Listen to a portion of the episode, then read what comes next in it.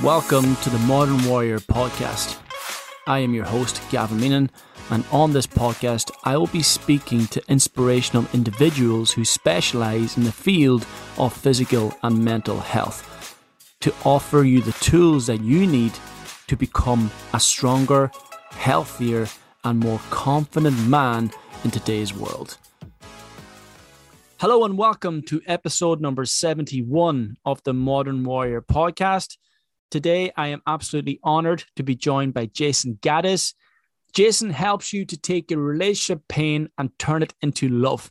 He is the host of the Smart Couple podcast, and he is on a mission to teach people the one class they didn't get in school how to do romantic relationships. That's why he founded the Relationship School.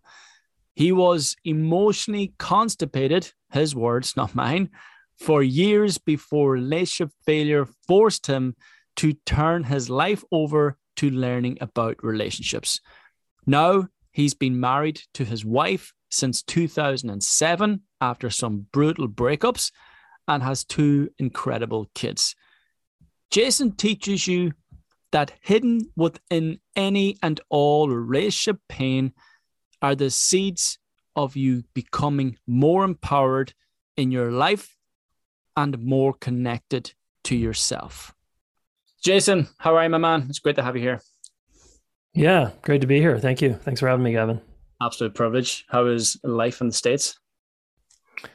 It's uh it's good. You know, it's full, full on. Um I feel grateful for my health and my family's health and um my safety and there's just so much shit going on in the world. So yeah. I feel grateful to be here right now, healthy, talking to you. Excellent. Yeah, likewise, man. Gratitude is such a powerful tool, isn't it? I mean, in times of difficulty, times of stress. Yeah. Yeah. So, uh, yeah. I'm so very grateful to have you here. And I wanted to open up with, with something that I heard you speak about before. And it certainly struck me. And I think it's very relatable to a lot of men out there, which is your, which was your difficulty in getting in touch with your own emotions or allowing yourself to feel so that you can get in touch or you could perhaps understand or be a little bit more empathetic towards your partner's or your wife's feelings and emotions. So mm-hmm. something I'm something I've struggled with for a long a long time, and having this very sort of uh, very sort of stoic approach when it came to difficulties in the relationship and i would sort of shut down my emotions and sort of think my way out of a situation or think my way out of yeah. And not yeah. allow myself to feel which obviously created a lot of difficulties in the relationship because i you know you, there's a difficulty then in terms of connection in terms of merging together to work through a work through a struggle or a problem together so it becomes a very isolated and lonely avenue to go down and i've been stuck in that place Completely. So, yeah. can you talk to us about your journey there and, and the difficulties you had and how you came out of it, came out the other side of it? Yeah. Yeah, for sure, man. Yeah. So I, I want to start with kind of the punchline for me is is if a man can't access his emotions um, and he continues to stay stuck there, he's never going to have a fulfilling partnership. I don't think. Um, so it's it's really a great question. It's so important that us men learn this. It's in us. Uh, we just got conditioned uh, to, you know, suck it up, basically. So yeah, I the I'll try to give you the arc of just some some highlights of a story that might be relevant to you or the listeners here. So, uh, like a lot of guys, I grew up pretty sensitive, and I had a stern father, and I was already a pretty emotional kid. But my dad wasn't having it, you know. So I got the message from my him and my environment that and other boys on the playground, like don't show emotions. That's all weakness. So I just pushed all that down to fit in and belong. And I was in a sports culture, so I played a lot of sports. And you know, you don't want to be the kid crying, right? Um, so I, you know, that was fine because I I eventually figured out friends and did pretty well in sports and but then I, I got into intimate relationships with women in my late teens and 20s and that was a major problem uh, anytime they would wonder how I was feeling or, hey, what's wrong or what's going on with you, I had no language. I was extremely shut down, uh, emotionally constipated, and I just didn't know how to talk about what was going on inside. And when they asked and kept asking, I got more irritated and annoyed. So I would shut down further. I would push them away. And rinse and repeat. I did that for 10 years in a in a many relationships, shorter term, like six months or under kind of relationships. And it wasn't until age 29 when I had another, yet another failed relationship where I had blamed the woman for the relationship being a problem. And it was like she wasn't hot enough, or she wasn't this enough, or outdoorsy enough, or, you know, whatever the label was, right? So I conveniently blamed every woman I dated, and they were all good women. Um, and I, I didn't have a clue, Gavin, that it was me, that I was actually part of the problem here. So breaking up with another woman at 29, I, I realized in the car breaking up with her, I was like, I, I just had an epiphany that I was kind of the common denominator here, and maybe I was the problem. And it was uh, it was bittersweet because I was ending a relationship, and it was very uncomfortable conversation. But I was also kind of um, excited because I was onto myself, and so once I realized I was the problem, I was like, okay, I am going all in on this to try to figure this out. So I you know, within six months, I was in a graduate program to study myself in psychology. Soon after, would meet my wife, now wife. Um, avoided her for about a year, and then we got into a relationship. And I, you know, I, I was just, you know, therapy, psychotherapy, and both individual therapy and group therapy, and then being in a class of awesome humans, all studying and nerding out on the human condition. I started to feel, and I started to de-thaw. Right, I started to enter into safe environments where I could open up and be emotional and learn how to feel. My first therapist for like six months asked me, "What are you feeling?" And I my answer for six months was, "I don't know." And then it became, uh, "I feel numb." And then eventually it became, "I feel angry." And then I, you know, I, I started to learn the language. And uh, I started having way more fulfilling male friendships and with my new male friends. Um, and soon to be wife, we started having a, a, really nice connection, and it was it was awesome. Uh, so I, I, you know, I had to learn. I had to go on a journey there, and see the value of feeling.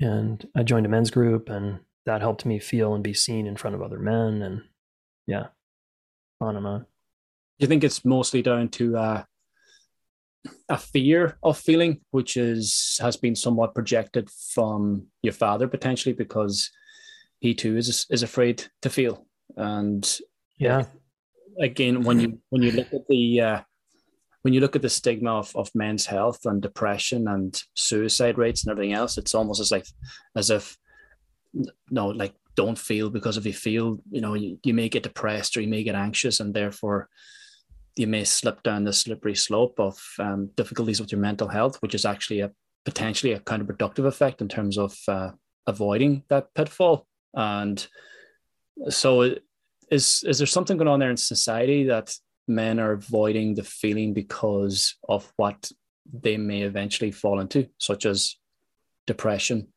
or yeah, yeah, I think that's that, that's pretty accurate. I, I, think a lot of guys are just scared, right? And they're it's like we could ask, well, why are they scared? What are they afraid of? Is it like the some monster that's going to get them or something?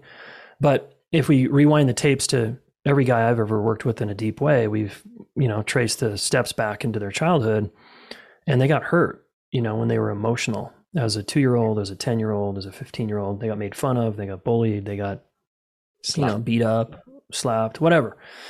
And so they equate opening up and feeling with pain and suffering and hurt. And so it's, you know, a lot of this is unconscious to a lot of guys. They're like, no, I just don't feel, man. I'm just not a feeler. But if they start doing the work, as you know, they they start going, "Oh my god, like I'm I'm actually totally avoiding here and I I had a really bad experience as a kid or or maybe it's just in their body. They don't have a cognitive memory, but their body might remember. That's really scary to go there. And then it gets reinforced with conditioning, male conditioning, right? And then they do a lot of men think they're going to lose control if they start feeling and things are going to get worse in their life. But and and that's you know i had to make that journey. I'm sure you have it as well is like you know being so scared to feel that the world's going to come crashing down and then you find out oh it doesn't. And actually the world gets a little brighter. Yeah. And my relationships get a little deeper and everything kind of gets better. Yeah. And you're and yeah you're stuck in your own head as such because i remember i remember communicating that to my wife that she's she would have to sit me down and almost force me to talk or to communicate. And mm. and uh I, I tell her look I'm, I'm i'm just afraid. I'm afraid to express myself. I'm afraid to tell you how i feel. And her response was look whatever that fear is those are, are your own made up assumptions. I don't i'm not i don't feel that. I'm not going to attack. I'm not going to there's no threat here towards you but it's some sort of assumptions in your own head that's of course linked to some sort of experience in the past, which of course I've had to then take with me and then unpackage that and process it and understand what it was. Mm-hmm. And and yeah, I mean, as you said, yeah, a lot of it does go go back to childhood. I've had to had to go to some dark places and revisit them and understand what was really going on there. And it's it's it's a potentially like a fear to express yourself as well because perhaps one of the biggest difficulties in a relationship is avoiding conflict. And for a lot of men, when they again, this is you, you'll you'll know more about this perhaps than I do. But if you express yourself as a as a child in terms of you express your anger or your sadness or even your happiness that it was somewhat rejected by your parents or by your peers or teachers, people that you needed, people that you needed in your life to love and attach to, and you're then made to believe that there's something wrong with you if you do express mm-hmm. yourself. So you shut everything down and therefore because it was met with the with anger you're afraid to express yourself now as an adult because it's going to pose the same threat again an assumption yeah. pose the same threat. So you don't have these arguments with your wife. You don't express yourself because again as you said there's a there's a massive threat there that's your own assumptions based on something from the past. And that's for you to take and unpackage and do that work on your own and then of course do the work together with in the relationship. But there's also um,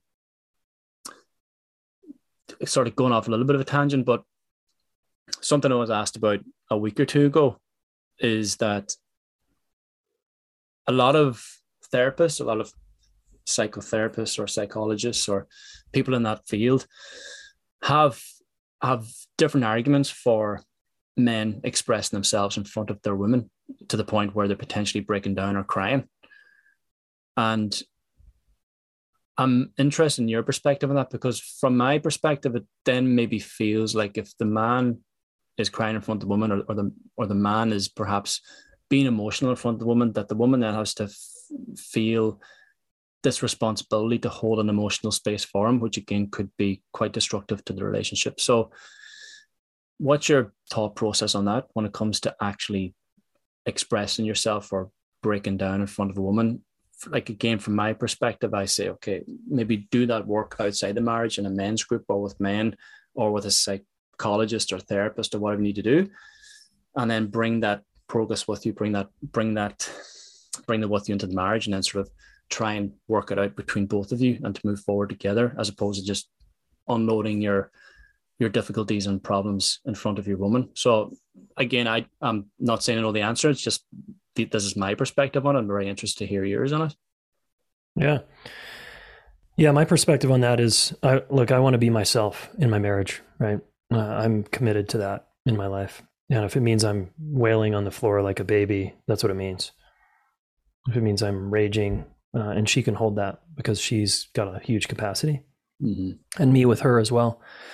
So it sort of transcends any gender like roles of men aren't supposed to do this in front of their woman. It's like, who cares? Like we're just two adults going through life and wouldn't we want to see each other and support each other through a hard t- hard moment or a hard time so that's really my position there and and uh, i will say uh, to your point that if men are only going to their wife for emotional support it puts the wife in a little bit of a bind because she feels like he's she's his only emotional support and it's the only safe place for him to feel. That can weigh on some women and it's uh, over time if that never changed that, that could, she can get a little burnt out and resentful that he's not also getting support elsewhere. So some of the lone wolf guys who just lone wolf it and never tell any other men about their issues they rely deeply and heavily on their wife. Um, but that can that can I've seen it burden the wife if he's not also getting support elsewhere. But that's not been true in my experience. Um, there was a moment early on in my relationship where I felt like I was kind of in my little boy, like I was like five years old. And, you know, I don't want my wife to become my mother, right? Holding me like my mom, that I, because my mom never did this for me. Again, once in a while, that's fine. Uh, but I need to go, like you're saying, I need to go also do that work with a psychotherapist or someone who's trained to to do that, right? It's tricky with my wife and I because we're both trained psychotherapists and relationship coaches. So of course we had to we had to figure out some of those boundaries over time. But at the end of the day, man, I, I want to be me. She wants to be herself. At this point in our, our relationship, 14 years in, married, 18 together, it's just like whatever, bring it. Okay, yeah. There's freedom there in that relationship. Complete freedom. Yeah. Yeah. Yeah. Don't pretend to be somebody else. Yeah. That's incredible place to be. Yeah. Or or like my wife would feel pretty upset if I was like taking my insides, my heart and my pain to someone else and not and like coming back all put together. She'd be like, dude, what the fuck, man? You gotta tell me about what's going on in there. Yeah. Okay. She'd want to know. Yeah. And this is a, lot of this is down to the man actually committing to the woman as well, isn't it? Because there's um there's a fear of commitment, obviously, and the fear of commitment is potentially linked to the fear of being rejected. Like if you again go back to fully expressing yourself in front of a woman, you're being true to yourself. That that's gonna be pushed back by the woman. It's going to be rejected, and for a lot of men, there's a fear of going all in because of that potential threat. And it's something I, I had this conversation with a friend of mine some time ago before I went all in. And he told me about the previous relationship he, he was in. And he said it was the first time in a relationship that he actually gave himself fully to the woman. And it felt incredible. It felt so liberating. Mm-hmm. and i yeah. thought liberating? Incredible? Like to me that's like a massive threat. And then i met and i'm asking okay what's going on here with me that i that i can't see from this perspective and of course that that began to that was a, a massive catalyst for changing my relationship um just that mm. one shift in perspective. So there's there's a lot of that going on too. And then if they can't fully commit to the relationship or can't fully express themselves there, they're more likely then to express themselves in porn or affairs right. or prostitution or something else where they can go express themselves, but there's no commitment, there's no fear of rejection. Go there, have your fun, and come back to the to the marriage. Still a broken man. So yeah, right. Again, this this could be a, a massive cause of the um, porn epidemic that we're experiencing at the moment too. You know, there's so many men just hooked on that thing because potentially it's down to the fear of of rejection being one cause of it. Is there anything else you could add to that? Yeah, I mean it's it's a real uh, to be a adult man in a deeply committed, mutually beneficial, respectful partnership is is scary. Um, but it's so badass. It's so liberating um, I'm with your friend. Like it's so, it's to me, it's where it's at because it becomes a really a spiritual journey of and a spiritual practice of being ourselves in a committed partnership and, and bringing that kind of sexual energy or interest or whatever into the marriage. Um, you know, because a lot of guys have a lot of shame here. Uh, but it's like, dude, test the water. Start, start like asking. You know, you want to be with people who accept you, you know, and um, where you don't feel like you have to hide a part of yourself. So I, I that's not freedom to me. Mm-hmm. You know, I've got to hide myself. I want I want to be myself, and yeah, at times we go through phases where we do hide a little bit and we're scared, and but and there's shame there. Yeah, I I think um, the fear of coming back to the fear of commitment, though you know, a lot of guys are afraid to surrender um, because it does feel a little out of control. And there's stuff about feeling trapped in a relationship. And what if this doesn't work out? Or what if I'm not, I lose interest in five years? And, and all this is just like you know, the mind. It's just like the monkey mind. It's like, look, man, is she good enough? Stop comparing her to all the supermodels you've been looking at for your whole life and find a good human being who's attractive to you and just go all in and find out what happens. And you're going to find out that there's a tremendous amount of freedom in that. Mm-hmm. Yeah. But on the, on the other side, there's, there's a lot of loneliness. I mean, if you were to avoid commitment, avoid going all in, what's the, what's the replacement to that? You're going to spend your life on empty flings and porn and all these things that are by no means fulfilling, but gives you sort of some quick yeah. release of, of dopamine and a feel good factor. Right. leaves you a lot more lonely and isolated and empty within. So that's who I would have been if I didn't like start working on myself and looking at myself. I would have been that guy who's, you know, turning 50 and um, still going to bars trying to pick up 25 year olds um, and trying to look cool. And I, I, don't know, like it just would have been a pretty miserable life. I, I see men like that and they don't look very happy to me. Mm-hmm. Yeah. Yeah. It's a lot of it's just a front as well, isn't it? I mean, it's, um, yeah, it's, it's a persona that again that's been put on, but but then there's the there's the broken there's still the broken, lost, lonely little boy within that hasn't been um right hasn't been attended to, hasn't hasn't been healed. So so important to do this work. And then okay, so we're in a relationship now and and things are moving forward, but maybe there's still some difficulties there. I, again, this is a process, of course. And one of the most difficulties one of the most difficult things in a relationship I find, and I think you'll agree because you've you've written a book about it, is is conflict in a relationship and how to perhaps navigate that or negotiate it or to have a healthy conflict within the marriage. Or is there, is there such a thing as a healthy conflict within the marriage? Or again, oh, yeah. do you just lay on? Yeah. Yeah, all, all conflict is an opportunity, no matter if it's healthy or unhealthy, it's an opportunity. And um, a lot of men shy away from just having hard conversations, you know, again, like, honey, I'm surfing porn. Uh, oops. Like, let's talk about it. That's a scary fucking conversation. Right. Um, another scary conversation is just saying, Hey, I, am having a hard time with your parents and the way they are and how they treat you and how they treat me. And, or I'm having a, you know, another scary conversations about money and debt and finances and sex. And it's all can be kind of conflictual and challenging. Right.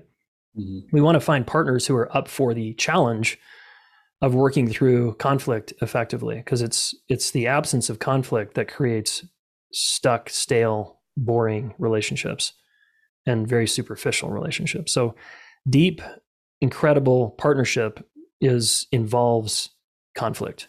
And I teach that it's not the conflict itself that is really the issue. It's, it's how quickly you recover from the conflict the disagreement, the change of values, the um, fight that you had yesterday. It's how quickly can you recover? Because it's through the conflict repair cycle, I call it, that builds relationship security over time.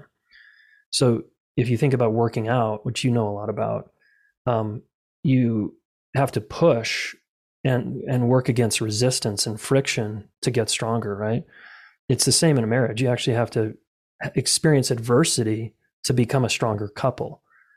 If you're not experiencing any adversity in your relationship and you're avoiding it, your relationship's flaccid, your muscles are weak, you're not as resilient and strong. So, conflict and repairing through it and getting to a better place makes you stronger.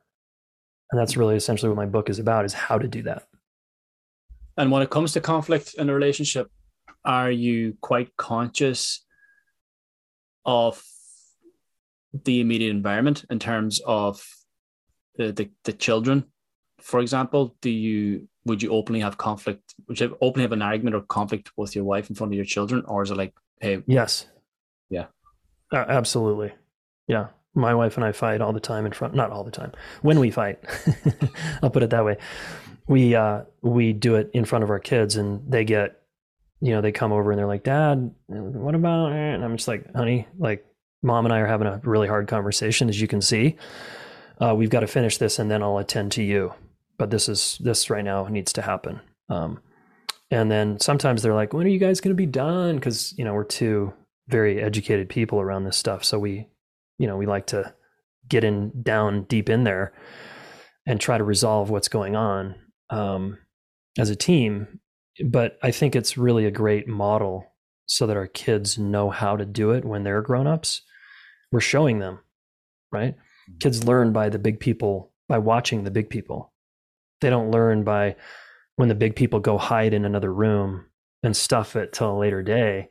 What they learn is hard conversations happen behind closed doors, and then they have no fucking clue to have a hard conversation themselves because they haven't seen anyone do it. I think that's a disservice to kids. Yeah. Now, if it's abusive, shit like that, of course, like that shouldn't happen in front of kids, but that shouldn't happen, period. you want to leave those kind of relationships. Mm-hmm. Yeah.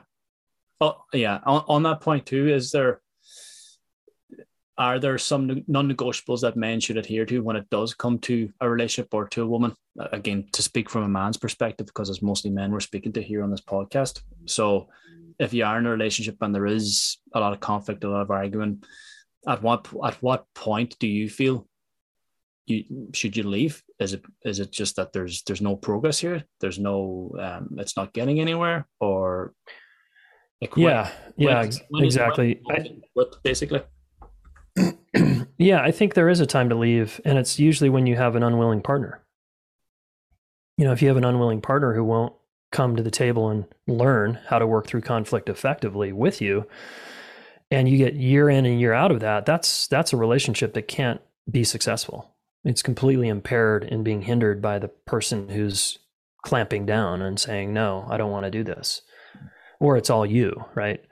in the case of you know the narcissistic dynamic where their blame is completely going one way you can't work through things with people like that. And so yeah it's time to move on.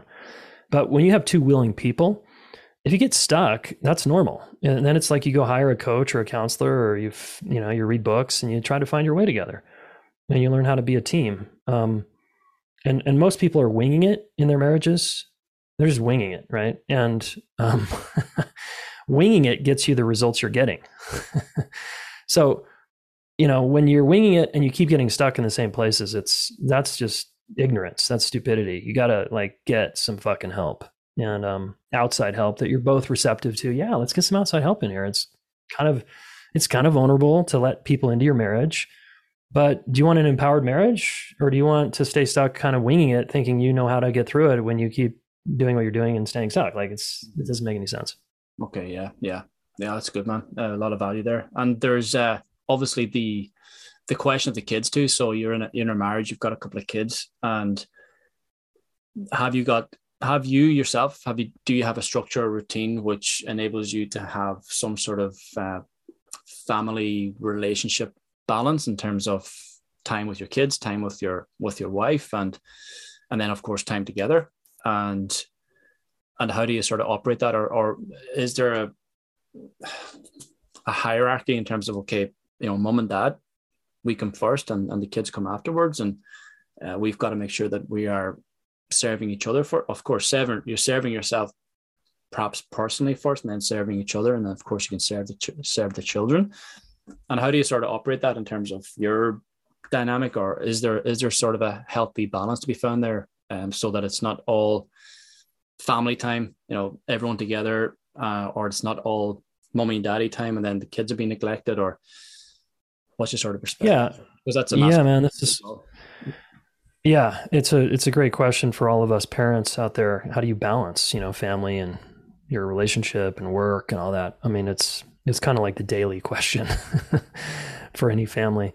And I'm a I'm a big fan of family. I love being a dad. It's like one of my highlights of my life is being a father. My kids are 11 and 13, boy and a girl. And I have been extremely involved in my kids' lives from day one. Um, I was a part time stay at home dad way back when for at least five years. As my business kind of got more serious, I, I we went into more traditional roles. Um, I'm working. She's working less, but she's working. She's still never dropped her work because her professional career is really important to her. But man, we couldn't do it without each other, and so we we being in a good place, uh, it you know it changes the vibe in the home when the two parents aren't in a good place. They're, the kids sniff it out and they start monitoring and moving around and shape shifting around that dynamic if parents are really struggling. So we put our relationship, yeah, number one. It's like we come first. Um, so we have regular date nights every week. Uh, that was harder when they were younger, but we still made it happen. It was less often, but it was like once every other week or once a month at the very least. To really, you know, you got to push yourself because when it's divide and conquer and you got a couple kids, you can easily fall into just logistics and roles and duties, and then you lose the connection, right? Um, so the parents, you know, showing the kids that you dig each other, that you're really appreciate each other, I think is essential for children. If if you want your kids to grow up with healthy relationships, you know, if you don't care as much about that, then yeah, you can keep in that stuck dynamic, but it's going in. It's you're showing your kids how to do relationship every day, all day. Mm-hmm. Um, yeah, but family time's also important. You know, we we do family things on the weekends, and we family dinner every night religiously. Um, that's a great connection, bonding time for us as a family. Um, the summers we always get outdoors after dinner. So, you know, I'd be curious what you do as well. We just it, it matters a lot to me though, family. Yeah. Yeah. Having some non-negotiables there. It's it's important. Yeah. Just the the day yeah. negotiable, the family dinners are non-negotiables. So yeah, the main priorities. Obviously, maybe yeah, a priority is is maybe a better term than non-negotiable, but yeah, yeah that, priorities. That's yeah. that's right. Because sometimes I want to go hang with a friend and I miss dinner because um, I'm with a friend, right? Mm-hmm. Yeah, yeah, which is fine too. Yeah, totally. We we def- definitely support each other. I have a concept I call standing for three. I take a stand for my own success. I take a stand for my wife's success, and I take a stand for our success. And she does the same thing. And um, you know that way we that with that framework we kind of can't lose. You know. Okay. Do, uh, taking a stand does that mean taking responsibility? You're no, it means like putting my staff in the ground. Like I I I have your back. I have my own back. I have your back, her back, and then uh, I have our back. Like I'm not going to let us down. I, I am all in on this. Okay. I want my wife to live her life and be successful in who she is. I don't want her to conform to who I want her to be. Mm-hmm. Okay. All right. And and what do you feel is is one of the biggest challenges? Again, speaking to men directly, and, and perhaps we've covered some of it there right now, but some of the biggest challenges that men are facing right now because as i mentioned earlier there is um, a porn demic out there at the moment there there's a lot of yeah. um, overindulgence in, in porn if that's even the right term for it but certainly a, an unhealthy relationship with porn but yeah there's uh there's there's soft porn all around us as well you go into instagram you know instagram is right. soft porn website tiktok or facebook or any of these sort of things so there's a lot of triggers out there for men and mm-hmm. Mm-hmm for me, that's potentially one of the biggest challenges. And along with that, of course, something you mentioned earlier is the shame that's linked to men and their sexuality. Now, I can speak about that because I I don't know about yourself, but certainly I grew up in a in a uh, in a Catholic family, and within Catholicism, there's a lot of guilt, there's a lot of shame yeah. around sex. Mm-hmm. Even again, sex is one topic, but around a lot of different behaviors. And if you if you did something wrong, did something bad, if you had uh, dirty thoughts, it was a sin. That's bad. That's wrong. Yeah. So, yeah. Yeah. There's a lot of shame around around sex and sexuality, which is such an important factor in a relationship. So again, it goes back to maybe the fear of expressing your your want for a healthy sex life with your wife, or perhaps indulging in some of the the fantasies you could play out together potentially, you know, to to liven mm-hmm. up, you know, to bring more life to your sex life, and that you're not sort of taking that with you and and uh, you know using porn as your way to to get off. So, which again disconnects you from her and the relationship. So, yeah, uh, shame I think is a big factor for a lot of men when it comes to sex. And oh yeah. Yeah, yeah, I could say a lot here. We could probably talk about this one for hours, you and I. Um, yeah, I had a, a, a little bit of a porn problem in my 20s. Um, and then, gosh, my men's group helped me sort of dial that in. And I just got more in integrity with myself and how I wanted to show up in the world. It's not an issue for me now. And um, I had to look closely in myself at what, if I, I see porn as a symptom. Looking at objectifying women, uh, it seems to be normal for men but I notice in myself and other men that I've worked with over the years that it's heightened when I'm disconnected from myself. So, in other words, if you're having a stressed out day or you're having a hard moment or you feel depressed or anxious as a man uh, for about whatever the content is, it doesn't matter. You are very vulnerable to going to your addictions and compulsions like sugar, porn, crackers, uh, you know, whatever makes you feel good in the moment right? Um, and as you know, it's just such a temporary, it's such a unsatisfying experience, you know, at the end of the day. Like eating a bag, binging on a bag of chips and a Coke or something is like so bad for you, you know, but it tastes so good in the moment or you can justify it, right? It's the same with porn. Um, and so I, I like to help men really try to batten down the hatches on getting covering their bases when they're disconnected. Finding finding better more effective ways to reconnect. So when i'm disconnected from my body stressed out dissociated i'm vulnerable to porn and every other addiction i have you know or, or compulsion. I'm not addicted to porn but just the, those compulsions right? Those temptations. When i'm in myself it doesn't even occur to me. It's hardly a thought um, i'm way more with myself you know and when i'm connected to my wife that's the barometer if i feel connected to my kids connected to my wife I'm connected to me. So it's like nothing can get in. You know, that's like a protected sanctuary of connection. But a lot of guys don't know how to connect back to our conversation in the beginning about emotions, and it's hard for them to connect. So a lot of men are very disconnected. And you got to get that handled if you want to be not surfing porn or not, you know, going to your addictions all the time. Um, because I, I, find, and there's a great book on this by Gabor Mate in the realm of hungry ghosts, where he's basically asserting that addiction is a relationship issue. It's a relationship issue from early, early infancy in the primary and formative years. A lot of children who weren't connected to and attuned to become disconnected kids, and then they're on video games all day, for example, um, where they have their addictions and they don't they don't see human beings as a resource because they got hurt or neglected or ignored. So it's a it's a big topic here, and I, I think we can handle the porn epidemic uh, by getting men connected.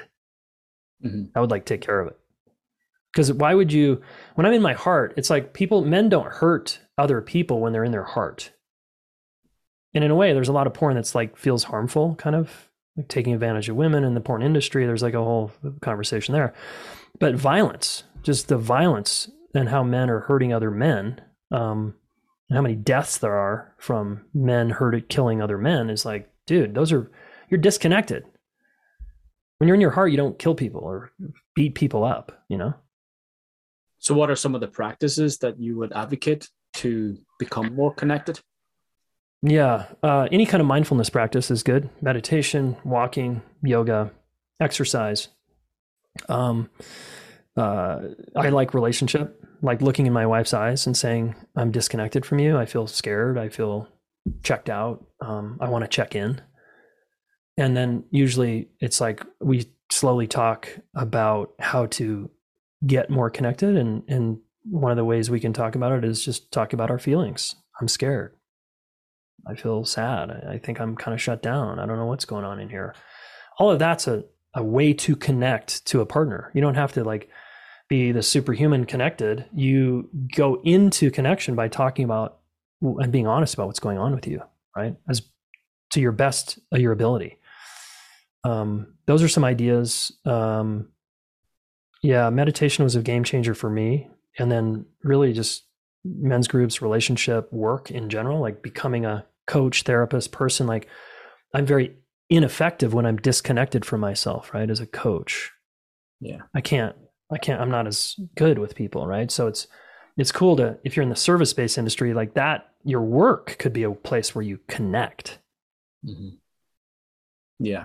And something else that I was thinking of there as well as you were speaking about relationships and the challenges that men have is feeling this level of responsibility for the woman in their lives as well. And that potentially being linked to being made to feel responsible for their for the mothers as a child as well, because the mothers were potentially left there on their own with the children while the dad was absent. Now, again, this is perhaps opening up another can of worms here, but the dad was absent from the home. The mother was there with the children, and the mother, of course, is also traumatized or in pain or, or having some difficulties. Yeah. The uh, the responsibility of looking after your mother and her feelings and emotions is laid upon you. Yeah. Oh yeah, that's a big one. Those men become usually they get labeled as people pleasers, nice guys, codependents. Um, there's a lot of quote labels, but if you if you if we take the labels off and we look at a little boy who had no choice but to try to help his mom feel okay, um, that's a that's a very understandable move. Um, but it's a bummer that he had to have that kind of responsibility. But those types of young boys turn into men who are a little more relationally attuned and interested. That's what's cool. There's a high side to that. You could say there's a neurotic side and there's a high side, low side, high side. And the high side is these guys become great fucking acupuncturists, therapists, doctors, nurses, coaches. You know, they, they become very skilled at that because they were tracking mom their entire childhood, making sure she was okay. So that's a superpower, right? And it can also have a downside, uh, which is you can find you tend those kind of guys tend to attract women who struggle. So they be, they become the helper in the relationship. A trauma bond as such. Um, you could say trauma bond, but it's more like um, I have the the sort of wounded partner that I and I'm not wounded, and so I'm my job is to just help them feel okay in life.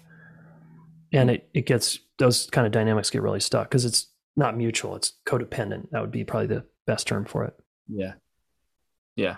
Well, I'll help I'll help the wife, but she doesn't help me, you know? Okay. But that so then you're also pushing her away because you don't want that help. You don't you don't feel like you deserve the help because you're you were never helped as a child as well. Uh yeah, it's it's funny though, codependents, they don't even push push it away because they're not even aware they're, they're, they're like completely asleep to this dynamic, but they they start to develop a growing resentment over time, right? That the they're not getting their needs met, but they're kind of like they're getting so validated by life. They become great doctors or professionals. They're like, wow, you're so great. You're so good with people. You're so amazing. You help so many fucking people in the world. Look at you go. So they get re- reinforced, right, by society and by the people they surround themselves with. So they're like, I'm doing great. What are you talking about? But but then they come to someone like me and they're like, dude, that is bullshit. You are not getting met mutually in your relationship. That sucks. Mm-hmm. And they're like, what? Oh, I guess you're right. Yeah, I don't I don't have any needs, or I guess I do. And yeah, when's the last time your wife did something for you? I don't remember.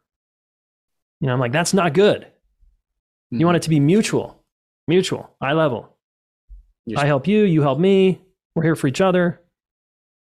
You're speaking. You're speaking to my uh, 33 year old self here. I've been there before, man. it's, yeah, it's, it's, and uh, yeah, it, it, it, certainly had built a lot of resentment in the relationship and something that I was completely unaware of at the time, of course, until I stepped back from it and asked some questions and cultivated a bit of time of, um, of peace and time alone in my life to really allow these feelings and emotions to come yeah. up. Of course, explore that then with a therapist and, and the, yeah, the, the one thing that you mentioned earlier as well when you when you went through this process yourself was eh, it sounded like you made some substantial progress over a six month period with the men's group, and I can tell you from my perspective that it certainly I certainly didn't get there in six months. So my question is: Is there more power or more progress to be made in a group as opposed to doing it on a one hmm. basis with a therapist or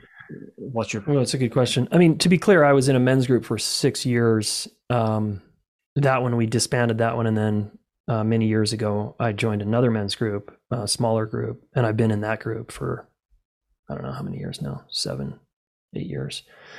So uh, men's groups to me it's like a both and i'm a big fan of group work because there's something powerful when when men get together and are honest about their what's really going on inside, right?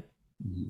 Both a facilitated group by like an expert wizard guy, great facilitator, or peer run men's groups. Those are huge too. Um, those are awesome. Uh, but I think we all need our individual coach, mentor, practitioner, therapist from time to time, right? Just in our corner, helping us work through the hard trauma or the memory or the thing that we're going through. Um, whether it's we're trying to up level our money life or our fitness life, or whether we're trying to work through a historical thing with our mom or dad, like it's essential, man, just to to get help. And it, it's hard for guys because we we like to think we can do it by ourselves. yeah, yeah. And there's a level of uh, compassion that's necessary there as well, isn't it, for a lot of men? Because a lot of men are very critical of themselves, and it's yeah having the compassion to know that you know what I'm not okay. I need help, and uh, right. You know that it's almost wrong. I, I find this a lot of with some men that I work with that it's almost wrong for them not to not to be okay or not to express their sadness or their or their difficulties to anyone, and they shut that down as well because of um, this inner critic or the uh, or the lack of compassion. Like I only I had a conversation. Yeah. It was maybe my first first guest on this podcast Cassie Klein, I think it was maybe two years ago, whenever I started started this podcast, and she mentioned self compassion, and I was like, "Well, what what the fuck is self compassion?" and then I, and then I ask questions. Hey man, you're being extremely critical of yourself. You never give yourself a break. You're always pushing forward. You're always meeting other people's needs, and if you don't do that, you're giving yourself a hard time. Now, this is all going through. This was I was sure. going through the process of healing and thought that I was coming out the other side of it, and then oh, hang on, there's something something missing here. And a big thing for me was I would look back, and I'm sure you've been there before too. You look back at your 20 year old self or your 25 year old self, and you look back and think, oh, you fucking idiot. Like the, the mess you were in back then, man, the, the shit you were up to. Uh, you should be ashamed of yourself. Like on a subconscious level, you're thinking this about your about your form yeah. self, which is yeah. Yourself. And for me, the big, the, almost like the the final piece of the healing process was for me to forgive myself for what I had done in my life, and yeah, that's I I, th- I think I've I think I've got to that point. But it's of course, as you know, this is a this is a a daily lifelong process, and um, yeah, you know it's. But that was a, a massive turning point where I had to, yeah, bring that back to myself and ask and ask myself some questions in terms of, hey man, you're, you're still giving yourself a hard time for what you've done in the past why. Like that guy back then, he was broken, he was lost, he didn't have support. He was he hadn't even processed a traumatic instant that he'd been involved in. Like he was completely unaware of that. So that guy doesn't need to be kicked. He's already down on the ground. He's already hurt. That guy needs to mm-hmm. and needs to you need to go back there and tell him it's going to be okay, you know, and uh, forgive him and forgive yourself. So I think a lot of guys get get caught in that too in terms of their oh yeah they've done in the past. You know, they're still beating themselves up for it. Yeah, I think uh, one of my favorite. I just taught a class on this yesterday. In terms of kind of another way to talk about this is shame and guilt. Right? We feel shame and guilt about the past because I did. I've done some really stupid shit in my life and really hurtful things to other people. Right? Um, so, and part of my healing journey has been to um, not only feel the feelings around that grief, anger, regret, remorse, whatever they are, shame, uh, but also to start to see the benefits of what I went through, given who I was at the time and the values I had at the time. I didn't have these growth oriented values and tools back then, right? So I couldn't have actually behaved any differently. So I, I was doing the best I could at that time with what I had, which wasn't much. Uh, and what are the benefits to me and to other people that I acted that way? And what would be the drawbacks if I never did that? Well, so much of my pain and the pain I've caused other people helped me become a guide for other people, a more effective guide and teacher, right? And mentor for other people. So if I just had the perfect life and I just coasted along and everything was great, I, I would be kind of worthless as a guide, right? Um, so I think it's our, uh, especially as healers, our our pain and our path and everything we've traumas, triumphs, everything we've been through makes us more fit to lead other people and to help other people through theirs, right? Okay. So yeah, forgiveness is another another option. Um, I like uh, I like trying to see the benefits um, to myself and others. Drawbacks had it never happened. It's just an interesting cognitive exercise for people. And for yourself, do you, do you, would you still experience some of those emotions and, and feelings coming up from the past, like the, the, the negative stuff? It still come at you, and then? but now you've got the tools and strategies to be able to deal with it or to, to, be able to process it or even if something happened today or happened tomorrow that challenged you that triggered you that it's provoking something in the past that maybe hasn't yet been fully addressed or processed is, is that still a process for you or oh yeah yeah i mean I, I think i'll be working through my own stuff probably the rest of my life um, i have a pretty i've done a tremendous amount of work on my family of origin my parents my i feel grateful for how my parents raised me and um, the way they did exactly because I wouldn't be who I am now doing what I'm doing had they not done exactly what they did.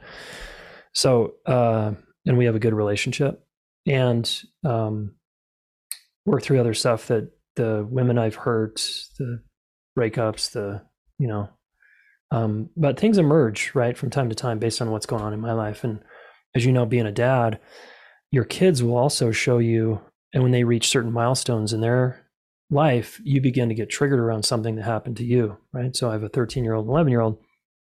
Uh, there's all kinds of stuff that comes up for me about my son who's 13 in middle school. And when he's having a hard time socially, it just brings up all the shit I had to go through in middle school that was a nightmare for me, right? And being bullied and picked on. And uh, so I, I get, I could easily project that all onto him, right? As if he's some wounded version of me and he's not. He's like a badass and he's like so much more equipped and capable than I was. So I have to like check that shit. My wife and I talk about it. And then if I need to go to therapy around that or do some coaching sessions around that, I do that. Mm. And then there's things in the recent past, like fuck ups I did as a business owner two years ago, right? That I'm like, shit, damn it. You know, that I, I've got to like clean up that mess and work through that and get back in integrity with myself you know? So I, I, think it's just ongoing. Yeah yeah i'm with you there man for sure. Especially we're not just doing it for ourselves we're doing it for our kids too and for the next generation that follows you know it's uh yeah. yeah so important. It's not it's it's there's there's a bigger picture in here. So uh yeah i love it man and could you tell us a bit more about the actual work you do and how you how you operate and where to find you? sure man yeah. So I founded the relationship school many years ago because I got tired of complaining that there was no school. I didn't learn this in high school or college, right? So I just started a school naively, not knowing what I was getting into. Um, I didn't want to be a business owner. And I was like, fuck, this is hard. Um, so we coach people now and teach people from all over the world. We have digital products and trainings um, on, you know, how to have a successful marriage type stuff. Uh, down to just how to work through conflict. I wrote a book on that. I can talk about that. And we train relationship coaches. I, I was naive enough to think that I could train people to do what I do with others. So I kind of did a train the trainer program and we've certified over 125 coaches now. And it's been a lot of work, but it's been very rewarding. And I've learned a shitload about myself, right, as a leader and teacher. Um, yeah, got a podcast. So, you know, I, I think we're just all things relational. We, if you want to upgrade your relationship life, this is a good place to come hang out. Yeah, well, I'll add I'll add all those links below, and you and the book as well. What's the book called? Yeah, so the book's called uh, "Getting to Zero: um, How to Work Through Conflict in Your High Stakes Relationships," and uh, I think it's the the. I wrote it because I was like, "Hey, what's the hardest part of relationships?" It seems like it's conflict for people. so I wrote a book to try to solve that problem and have a resource. And, and guys like it because it's got a lot of diagrams and shit and like and like step by step, do these three steps. Very tactical, right? And practical. Nice one. Yeah. So I think it's I think it's the definitive guide on how to work through hard stuff with other humans. Cool. Well, I'm going to add that in the show notes as well. Is that where's the best place to get that? Amazon or yeah, that's probably there. Or if you like to support your local bookstores, you can try to go advocate that it gets shipped there. And if you want to support a local business. Sweet, man. Yeah, brilliant. Well, thank you so much, Jayson. This has been an absolute privilege and I've taken a lot of value from this myself. I'm sure the listeners have done so too. So thank you for your energy and for the great work you're doing. And this relationship school, I've got to go and check it out and do some do some further learning. So looking forward to that, man. Thank you. Yeah, you're so welcome, man. Thanks, Gavin, for uh, helping so many men out there and doing what you're doing. Likewise, my man. Thank you for tuning in to another episode of the Modern Warrior podcast. If this episode has added value to your life, please share this episode on your social media platforms so that others too can gain the insight, information, and inspiration that they need in order to move forward in their lives. For the time being, stay strong and keep fighting the good fight.